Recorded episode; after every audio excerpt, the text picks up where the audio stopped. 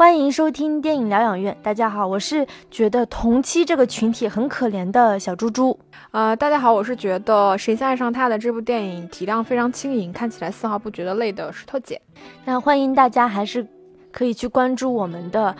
同名微信公众号电影疗养院，聊天的聊，可以跟我们随时吐槽和互动。然后我们也想更多的了解你们想听什么样的电影评论，或者是你们想要听哪样的什么样的电影专题，都可以告诉我们。那我们今天会聊的一个电影刚才有提到，就是一部由徐誉庭和许知燕联合导演，邱泽和谢盈萱主演的台湾电影谁先爱上他的。那这部电影其实也入围了第55届金马奖的8个奖项，最终是谢盈萱拿到了最佳女主角。此外本片还收获了最佳原创歌曲和最佳剪辑2个奖项。因为我们知道这2年同性婚姻合法在台湾岛内炒的还是很热的，所以谁先爱上他的这个电影吧，某种意义上也是非常 ZZZQ 的电影。那这部电影也是非常符合现在那个台湾的风潮啊。那我们都知道，就是最近啊，台湾同性婚姻专法草案刚刚出炉，然后通过后呢，5月24日就会实施了。那这部电影也可以说是很赶得上潮流吧？对，很应景，很适应这个风潮的。那如果简单来概括一下这部电影呢，就是一个男人死后，然后他的妻子呢发现他的保险金竟然给了丈夫的男小三，俗称小王，因为小王比小三多了一根。然后那个正处叛逆期的儿子是整个故事的旁白，也是中心视角吧。他就是这个孩子来探寻整个事情的真相，就是到底谁先爱上他的，就指的是他的父亲。然后男小三到底是不是一个坏人呢？因为孩子的视角去看待他父母的情感，其实这个角度是很特别的，而且现实参考的案例也很少。因为孩子的视角相对是单纯的，这样也就弱化了就是这个话题本身它自带的尖锐感。那这部电影其实触及的内容有很多，如果根据影片的4个主要人物，可以分为3个维度。那第一个维度就是同性恋群体，他们如何面对社会规范的婚姻制度？他们是选择走入婚姻呢，强迫自己做个正常的男人，还是说坚持自我，不要去祸害他人？第二个维度就是说，作为同妻，他们如何面对被骗的这个事实，这个婚姻，然后如何和自己和解，如何继续带着孩子生活下去。然后第3个维度就是说，作为这种家庭的孩子，他们如何去理解父母的情感，以及他们自身的一些就是心理状态啊。那虽然这个影片这3个维度都或多或少探讨了一些，但其实我们能看得出它主要的核心还是围绕第1个维度，就是它是为同性恋平权的。那这样也比较容易引起争议，就是其实价值观倾向还是非常明显的。那么猪猪已经介绍了这个电影，那我们接下来会从哪几个角度去聊一下这部电影呢？那我们会先聊聊电影本身嘛，因为就是它作为一个平权电影，它是如何去处理这个同性恋群体与社会规范内的家庭结构的，然后也会顺便聊一下这部电影的优缺点。其次呢，就是通过电影当中的3个主要典型人物，就是一个是同性恋嘛，就是包括这个丈夫宋志远，然后他的男小三阿杰，以及同妻，还有这个行婚家庭的小孩，就是我们会聊一下这个电影它是如何处理这3个典型人物的。以及最后一个部分，我们当然就会发挥一下就是我们的社会调查，或者就是我们发挥一下我们的八卦精神，就聊一聊同妻和行婚这个社会现象。那好，我们就首先来聊一下说这个谁先爱上他的这部电影其实算是一部平权电影嘛，就是倾向还是非常明显的，就是他是怎么处理这个同性恋群体和社会规范内的家庭结构。就我不知道猪猪，你觉得像我们这样的东方国家的主流社会为什么不接受，就是不接纳同性恋群体呢？我觉得一个最基本的一个事实是，因为就是在我们这样东方的国家当中，就是情感关系还是以异性恋为基础的，所以就是同性恋它作为跟异性恋完全不一样的维度，是肯定是比较容易引起争议的。其次呢，就是说如果我们把这个范围再扩大一点，我觉得我们整个现在中国当代的社会其实包容度还是非常低的。那这个包容度不仅仅是针对这个同性恋的群体，其实对很多事情容忍度都比较低，甚至比如说什么那个丁克家庭啊，或者是什么大龄单身女啊、大龄单身男，整个社会的包容度都是非常低的，只是说同性恋它恰好作为这些所谓的一些少数族群当中的一个部分。我觉得就是社会包容性低，这个确实是一个比较重要的原因。那我自己觉得其实很重要的一个原因在于说，因为如果同性恋群体被纳入了主流，那么会对我们现有的这个可能延续了几百上千年的这个社会形态产生巨大的冲击。而我们的社会其实恰好是以家庭为基本单位的，也就是往小了说，同性恋婚姻合法率先冲击的就是家庭结构。从这个角度来看，谁先爱上他的这个电影很好的抓住了这个普通大众的痛脚。我就拍一部就是同性恋冲击家庭的电影给你看，你担心的那些事情，比如说同妻啊、行婚家庭的小孩，他们到底是怎么样的，我就拍给你看。那么这部电影的观点其实最终是过程是很艰难的嘛，但是结局仍然是很美好的。包括同性恋冲击了主流的婚姻之后，其实它跟你生活中碰到的任何困境一样，最终会过去，你的生活仍然会风平浪静。那我们不讨论说这个电影的观点正确与否，只是就这部电影呈现的内容来聊一聊吗？从这部电影来看，它现实层面的矛盾其实是前面猪猪提到的那个保险受益人变更的事情，所以双方的矛盾点在于说这个理赔金的问题。但比起我们提到的说同妻的这个心路历程和辛酸，其实这个电影更多的篇幅是在展示阿杰跟宋正远之间的爱情，比如说他们的相知、他们的爱情的牢不可破、他们的爱情所遭遇的现实阻隔等等。而当刘三连就是这个女性角色她真正能够去体谅阿杰和宋正远的时候，其实普通观众也能够完成这一层的谅解。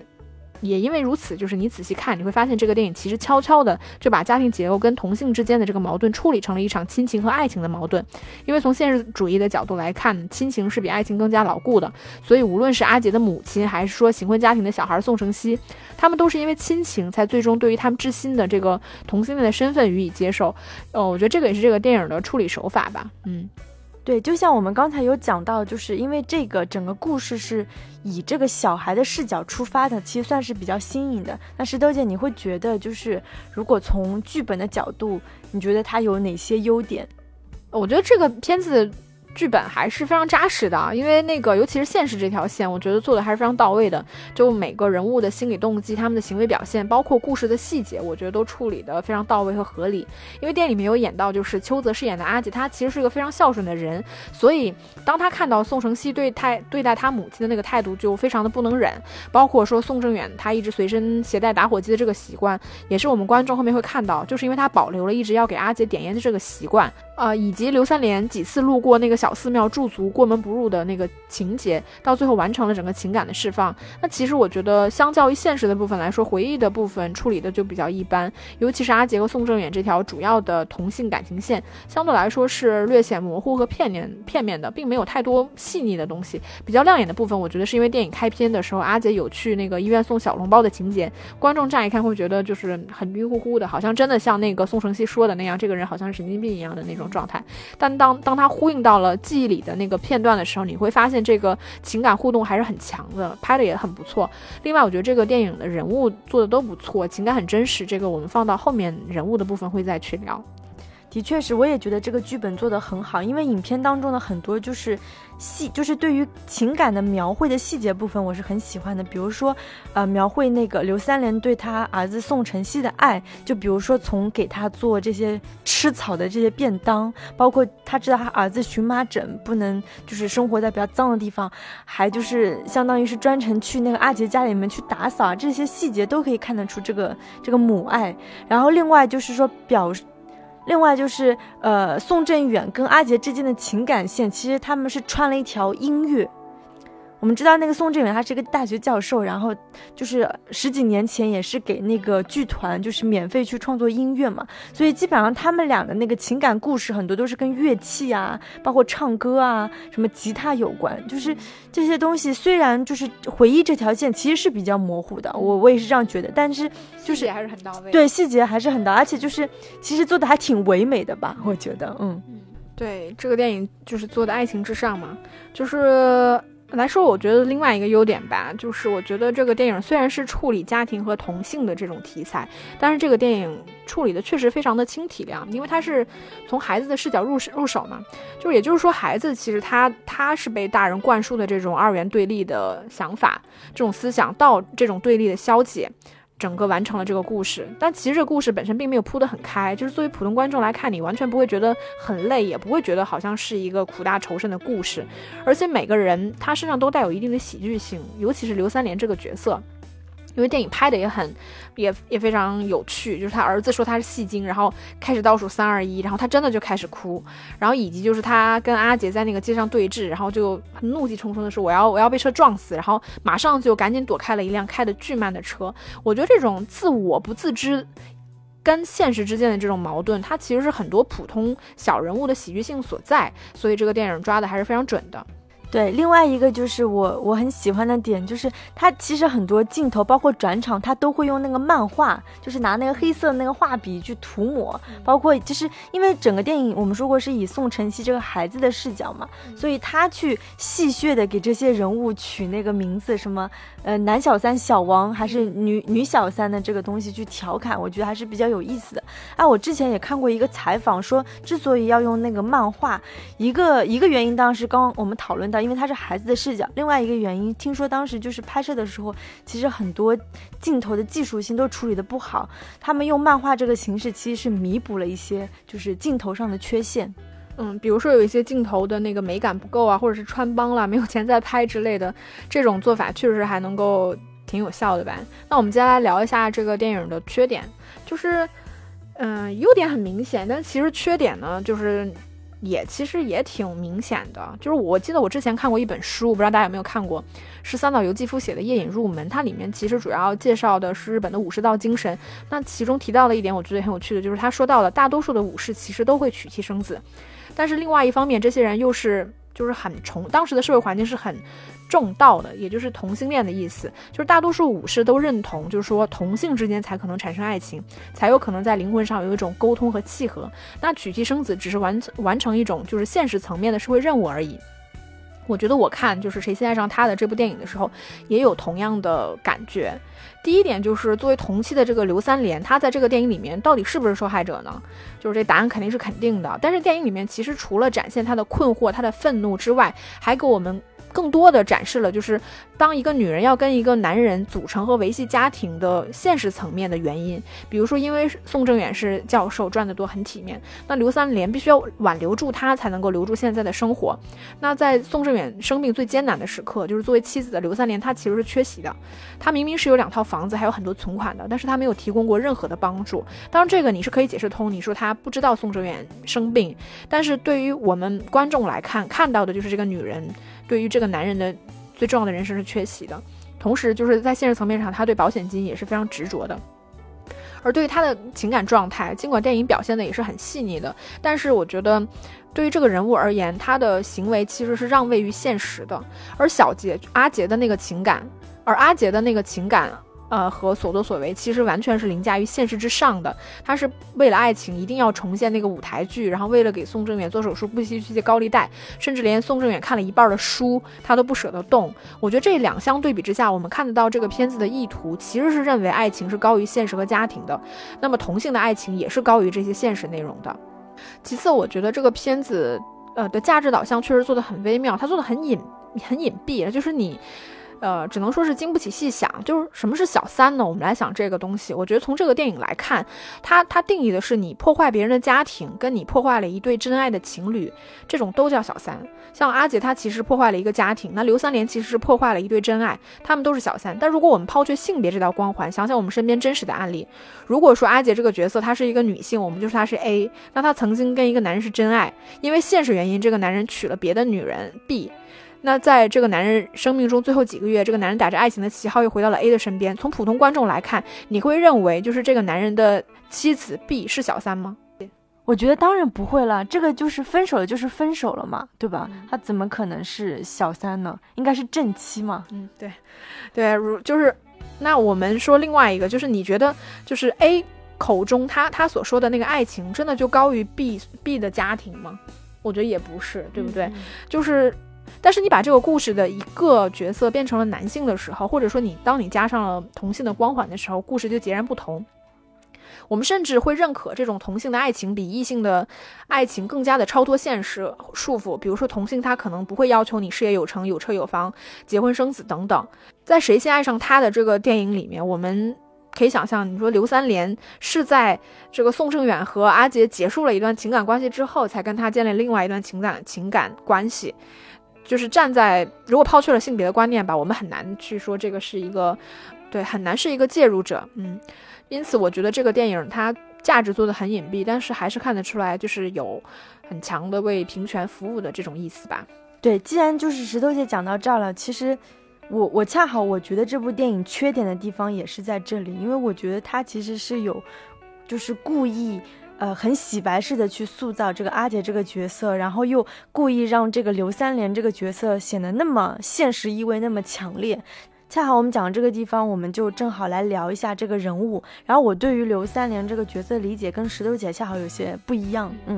就首先这个刘三连这个角色，他看上去确实是很聒噪，对吧？很就是那种咋咋呼呼，然后又很爱钱，因为他反复的在讲，就是这个丈夫的那个保险金到那个男小三那边，他要拿回来。但是实际上就是我在这个角色身上，其实我感受到了很多就是女性的光辉。因为我们知道在这部电影当中主要塑造的其实是阿杰那个角色嘛，所以刘三连很多时候真的是风头应该被盖过了。但就是抛开电影本身，就是同期应该是这些人物当中最可怜最可悲的角色，但是导演他又故意削弱了这个人物身上的悲剧性色彩，反而通过一些细节突出了这个人物身上的很多闪光点，有很明显的女性光辉。然后这也是其中一个，就是我猜想为什么金马奖没有颁给邱泽而是颁给了就是谢盈萱。那我来说一下，就是我觉得这个刘三连这个角色，这个女性身上她体现了哪些女性的光辉点。首先就是我觉得是更高层面上的对爱的理解和包容，就是你通常你看情感关系当中，就是包容丈夫出轨或者是出柜的是女人，然后被伤害过选择继续就是带着这些伤痛带着整个家族孩子继续前行的很多时候也是女人。反而就是男人在情感关系当中的时候经常会很脆弱，而且会沉溺其中。我觉得这个其实是一些生理性的区别。然后你想啊，就是为什么刘三连在影片开头的时候那么痛恨这个男小三，但是影片最后结尾还是谅解了他，而且把那个保险金让给了他。我觉得这个就能体现女人很伟大的一面吧，因为她照理来说她应该是非常歇斯底里的，但实际上就是实际上影片结尾的时候，她跟儿子一起去看那个阿杰的那个话剧嘛，然后是在那一刻原谅了他们，因为他通过就是他在更高程度上，他达成了就是对他们对他丈夫和这个男小三爱的理解和包容。另外一方面就是说，我觉得还体现了母爱非常伟大吧，就是我们知道母子俩其实从头到尾都是很吵吵嚷嚷的，但是我觉得刘三连他整个人的怎么说，他这个人物动机包括他对钱的执着对保险金，他都是基于对他儿子的母爱。我觉得这个母爱是足够强，就是强大到支撑他完成克服一切困难，包括面对他自己的同妻的身份，面对他自己的自我救赎，他被那个感情欺骗等等，我觉得都是出于这个母爱。所以我这是我刚刚跟石头姐就是应该对这个刘三连这个角色歧义的地方吧。其实我并不认为这个电影有任何去贬低就是刘三连这个女性角色的意思。对对，我觉得没有，就是她尽管增加了很多这个现实层面的内容，但是这个其实是更多的为她的整个大的利益去服务的，就是让整个同性的这个婚姻的爱情，不是同性的这个爱情是高于整个现实的婚姻的嘛。但是前面聊到为什么就是谢盈萱能拿到影后，但是邱泽没拿到影帝，我觉得除了表演本身之外，因为说实话我觉得他们俩表演半斤八两，并没有说真的就是谁比谁好到哪里去。我觉得更重要的原因是在于说刘三连这个角色，她的这个本身的情感和动机更有说服力，就像你前面聊到的这个女性，她是非常他的情感是非常复杂的。作为这个人物来说呢，他的情感一方面很复杂，但是他在其中又很细腻，而且有所成长。就是包括他有完整的演到，就是她在得知丈夫的那种同志身份以后的那种自我怀疑跟羞耻感，然后觉得自己很失败，不愿意承认难过，然后变本加厉的对孩子的那种溺爱和高要求，并把自己对这个家庭的负面情绪诉诸孩子身上。我觉得这些反应和心理相较于邱泽的阿姐，她其实是更加真实的，也更容易唤醒观众的这种共情心理。我们觉得说这个电影它的优点之一一定是说它所有塑造的人物，就无论是同性恋、同妻这个形婚家庭的小孩，还是这个同性身份的这个人族群他们的父母，我觉得都是我们在想象这起事件里面所会遇到的一些典型的人物。那其中最主要的一定首当其冲就是宋正元。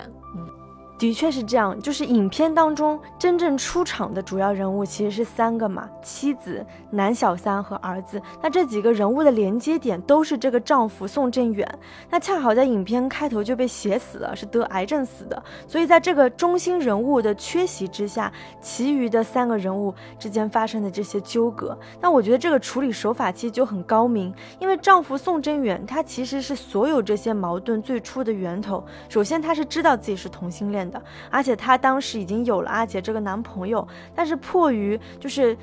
影片当中也没有交代很清楚的这个压力，但基本上是来自于家庭的压力、社会的压力，他才选择做一个所谓正常的男人，就是有一个妻子，有着正常的婚姻。那一直到就是他得了癌症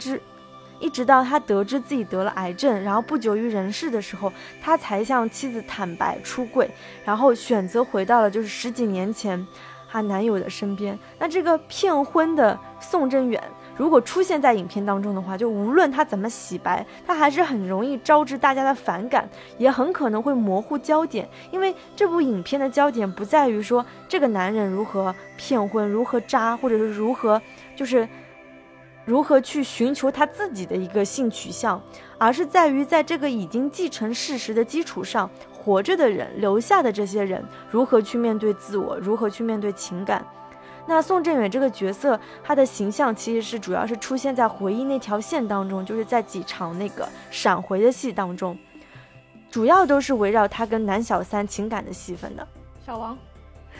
对，小王。那只有4场他跟妻子刘三连同框的戏份，第1场是他们的相识，第2场就是那个抱孩子的戏，然后第3场就是那个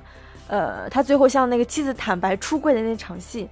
就以及我印象比较深刻的就是连他们结婚的时候其实他们都没有同框，然后那个宋振远跟他儿子同框的戏是有他儿子小时候他逗他玩那个汽车，然后还有就是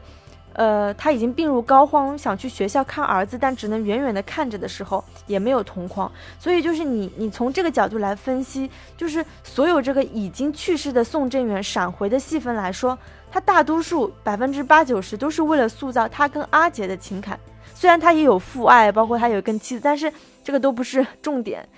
还是我觉得他的出现，他的闪回还是为了阿杰洗白，也是为这个同性恋就是平权电影来证明的。因为本质上他跟阿杰的塑造就是在这个同性恋群体和社会规范下的家庭结构这两者之间发生矛盾时，可以非常明显的看出导演的态度，就是他是持包容态度的。我觉得宋正远这个角色缺席家庭生活一定是刻意为之的，因为你如果有过多的去展现你跟妻子的互动，或者是你跟孩子的互动，无疑会增加就是观众对于一个正常家庭结构就是完美状态下的一个感情。对，如果你是太多的话，就是会削弱观众对于说同性恋或者同性恋族群他们的感情的部分。那我觉得就是像宋正远这个角色也好，或者是阿杰这个角色也好，我们还是很明显的看得出来，其实比起同性恋这个身份，他们整个片子的重点还是在于说他们的感情。但是我觉得就是说，因为这个人物他其实是整个回忆部分的主线嘛，那像我自己说的，我觉得其实回忆部分的处理确实是这部电影的短板，也是因为这个人物的所在，因为这个人物他也有父爱也有爱情，像你前面说的，但是我觉得他的符号化的意味会更浓。这个也是我觉得是谁先爱上他的这个电影的侧重点造成的，就是因为宋振远这个角色本身是大众对于就是这个同性恋，就走入婚姻的同性恋的既定的这种熟悉和认识的感觉，认知它就是这样的，就是包括刘三连这个形象，就是他是大众有感知有认知的，所以他其实并不需要太多的篇幅去深挖。嗯，再接一句，而且就是故意把他塑造成一个就是什么偏风度的大学教授的这样的一个形象，也一定程度上是在为他俩，就是他跟那个阿杰的情感洗白，对吧？就是你观众不能细想，再怎么说他也是一个骗婚的渣男，而且也把就是骗婚的那个场景，就是怦然那个刘三连对他怦然心动那个场景，还进行了一下美化，其实那就是骗婚。对，那我们来聊一下这个本片算是非常重要的一个角色，就是邱泽饰演的这个阿杰，因为他在这个电影里面，像小叔前面提过的，他确实是风头最盛的，就是他的风格最独特，穿的很台客，然后又非常的 gay， 然后喜欢那种什么五颜六色的衬衫啊，什么蕾丝的上衣啊，同时那个身材保持的非常好。我们看得出来，这个电影为了给这个人物增加厚度，就是包括他性格上的一些特质，让他很神经质啊，很善良，很孝顺，很心软等等。我们看得出来，他对其他的人物都非常的好，哪怕是跟他本身存在敌对关系的刘三连，以及就是宋承熙，就是我们看得出来，他不仅不恨刘三连，而且还对这个女人存在某种程度上的愧疚感。我觉得这个也是这部电影处理这个人物的讨巧之处。也就是说，阿杰这个人物，他其实是认可，他其实是在认可主流价值观的前提之下保持着自己的同志身份，所以他不会像我们想象中就是他跟宋志远都是就不是像同志那种平权的时候那种非常激烈的尖锐的态度，他们也不为自己同性恋这个身份摇旗呐喊，他们本身站的就是这个爱情的台。这个也是在变相的告诉普通的观众，就是你不要害怕同性恋破坏婚姻，就是他们其实想要的只是一份单纯的爱情而已。对，包括就是我自己对这种故意洗白式的这种塑造方式其实是有些反感的，因为我觉得把他的形象塑造的过于圣人，就包括他的职业也是，就是一个很有理想的话剧导演和演员，就是哪怕那个什么票房很不好，还在坚持着演戏，那也是为了爱情。对，也是为了爱情。所以就是对于这个，包括他对保险金的态度也是，对吧？就是我会觉得阿杰这个人物塑造的过于爱情至上吧，因为我自己是不相信，不是说不相信在这个群体当中有那么真爱，只是说你想，毕竟他们俩是十几年前的一个爱情，然后十几年后他还能那么就是一如既往，我觉得是比较缺乏真实感的。而且据我了解啊，也不一定是准确，就是说在这个同性恋群体当中的情感的一个怎么说，忠诚度包括一个稳定性相对来说是比较弱的。所以我对这个人物本身的这个真实性又产生了一些质疑。我觉得你主要指的这个是男同性恋群体吧，就我自己之前做的一点了解，我也是看到了，因为什么说男同性恋之间的这种关系稳定性会相对来说差一点呢？因为他们最深层次的心理诉求其实是期望找到一个真正的男人，就是那种非常男性化，然后非常阳刚的那种，就是真实的真正的男人。但是其实这种类型真正的男人，他们大多数时候都是异性恋，所以这个会导致说整个情感本身是没有办法那么的稳定的。就是我有从周围的朋友当中了解到一个事实，就是男同性恋他们在情感关系上确实是区分那个攻和受的，他们在性行为上面其实是不区分的，就是有些颠倒的。那这个在一定程度上也造成了就是这种关系的不稳定性。然后另外一个就是刚刚石头姐也说了，就是他们本质上确实是向往这种比较阳刚的这种男性的形象。这些男性呢是双性恋的比例也是挺高的。你说攻吗？对，攻的比例也是挺高的，所以这又加剧了一层就是情感的不稳定性吧。我觉得回到这个阿杰这个角色上来，我觉得就是爱不是这个世界上最高级最重要的东西吧，不代表说爱就能凌驾一切事物之上，就是也能够就是爱你，因为爱就能把任何不合理的事物去合理化，就任何借口都不能掩盖就是同性群体受到的伤害。包括他把刘三连塑造的这么算是伟大，对吧？这么最后那么包容或者是通情达理，我觉得依然是不能模糊，就是说现实生活中同性这个群体，他们真的是非常非常可怜的，而且绝对是遭受了不公平的一个待遇。就同期这个问题我们最后再聊。对对，我们不是说这种角色不存在啊，不是说它绝对的不真实，只是说这个电影的这个目的性是比较强的。那我们现在来聊最后一个人物，就是宋承熙，就是关于行婚家庭的小孩到底是什么样的。我觉得这个角色其实比前面几个身份都更加有想象的空间。那在这个电影里面，我觉得相对来说比较好的设计是，就是宋承熙想要留在阿杰的房子里面，试图去寻找到他爸爸为什么想要留在这里不回家的理由。但是关于这个小孩本身他的心理他的情感状态并没有就是太复杂的设计吧，我们其实看不到他长到这么大是否有受到过这样家庭的一些影响。就是电影里面他的困惑和叛逆其实更多的是来自于母亲给他灌输的这些想法跟他自身感受之间的一个矛盾。比如说他妈会给他灌输说你爸爸抛弃妻子，但是作为这个孩子本身他是很爱他爸爸的。另外一方面就是他妈妈告诉他说阿杰是个坏人，而且他确实是破坏了他们的家庭，然后让他母亲变得非常的可怜，但是他自己本身对这个人物却恨不起来。但我觉得这个电影另外一个比较讨巧的地方是，其实孩子眼中的矛盾比成人眼中的矛盾要单纯很多，所以当观众跟着宋承熙的时候，我们也就接受了这个矛盾问题简单化的处理。所以就像前面聊到的，我们怎么去处理这种同性恋冲击了家庭之后这两个情感人物之间的这个矛盾呢？在这个电影里面其实就是宋承熙读了他父亲很早以前给他写但他一直拒不读的这封信，然后并且从情感的角度上就解决了现实层面上的矛盾。你可以说这种解决矛盾的方法就非常的投机取巧，在现实层面上来说这个是几乎不可能的。那最后我们来聊一下同期的话题吧。对，我们先来聊一下就是到底什么叫同期吧。根据一本叫《中国同期生存调查报告》的书里面其实有提到这个同期的概念。首先它是异性恋取向的女人在不知道或者是已经知道她的恋人是同性恋身份时，依然就是与之建立婚姻关系的女人，我们都可以叫做同妻。那目前中国保守来说啊，有差不多超过1000万的同妻。其实网上关于同妻这个群体的内容也是蛮多的，就是从我看这本书来说，它里面有讲到同妻的一些心路历程。比如说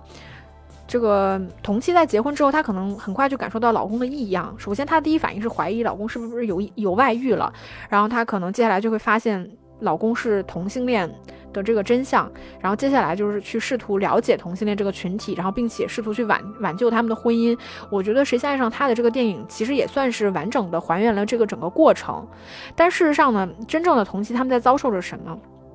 你知道有 90% 的同妻他们其实都出现过抑郁症的症状，有超过 10% 都有过自杀的行为。那包括家庭暴力、冷暴力，然后无性的婚姻，包括性病的威胁以及离婚困难。因为这个你的配偶是同性恋，这个是非常难取证的。对，所以就会造成了就是离婚困难。我觉得都是这个群体一直面临的问题。当然我觉得这个困境并不是说单纯是由男同性恋群体造成的，我觉得社会是更大层面上的一个原因。那根据我的了解或者是我读过的一些文章，就是尤其是在一些比如说类似于豆瓣啊或者其他一些偏社区的网站上面，其实关于同期话题大多数的帖都是集中在求鉴定。就是大家就会剖自己的一个困惑，就是说比如说他会描述他跟他的伴侣，就他跟他的老公在生活当中，比如说类似于什么性生活呀，包括发现她老公的一些异样的时候，她会剖出这些具体的困惑，让大家来帮助她一起就是鉴定是不是同妻。那就是由此就催生了其实一些所谓的算是社群吧。就我觉得这个不好说，因为这个毕竟是一个巨大的情感创伤。那我看到过的一个案例就是说，一个女人她算是比较顺利的结束了一段就是这种行婚。因为你知道为什么说同妻有的时候会很难摆脱这种婚姻，在于说一个像我们前面提到的取证难，再有一个就是如果男方的父母发现了就是他的儿子有这种倾向的话，他会更不愿意让他的儿子跟这个女人离婚。他可能会跟就是这个同妻说你可以去外面找男人什么什么，他们都同意。所以离婚本来有困难是一方面，再有的话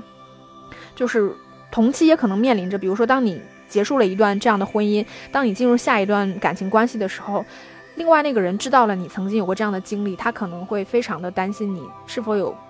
有过这种性病的风险。嗯，对，我自己看到一个案例是这样的，就是对方会数度的要求他去做体检啊什么的。所以你说这种除了身体上的伤害，我觉得心灵的伤害确实也是挺严重的。嗯，但我们也不想刻意把话题搞得这么沉重。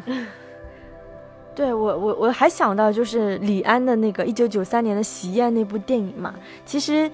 虽然它已经是一个相对西方化的语境当中了，而且结局算是比较完美，但是你也可以看出，就是因为影片当中的父亲，他明明是知道他儿子是同性恋，但是呢，他还是装作不知道，而且还是觉得就是，